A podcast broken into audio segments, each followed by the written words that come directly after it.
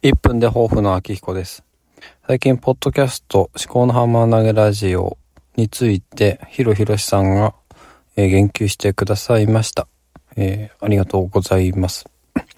と、ヒロヒロシさんのおかげでね、私は iPhone の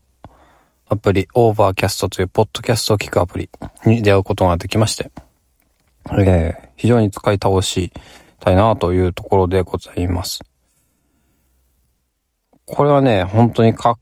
命的で私にとっては、聞きたいポッドキャストがどんどん増えていく中でどう仕分けしていくか、どうやって聞いていくか、どう管理していくかっていう問題があったんですけども、Apple のポッドキャストアプリでもある程度、あの、ステーションっていうのを管理できるんですが、やっぱ抜群に Overcast いいと思いますね。ポッドキャストごとに再生速度変えられるっていうのもいいし、えっと、いろんな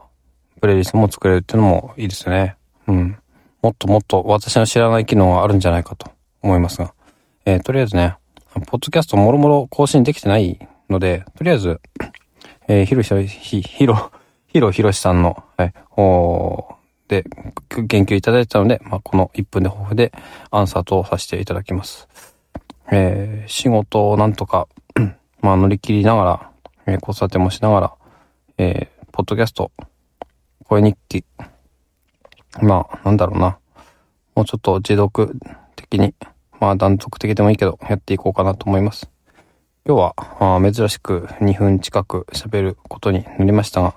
えー、まあ1分で抱負ということでね、まあ、何もね、毎日抱負できてくるわけでもないんですけども、えー、そんな感じでやっていきます。ではまた。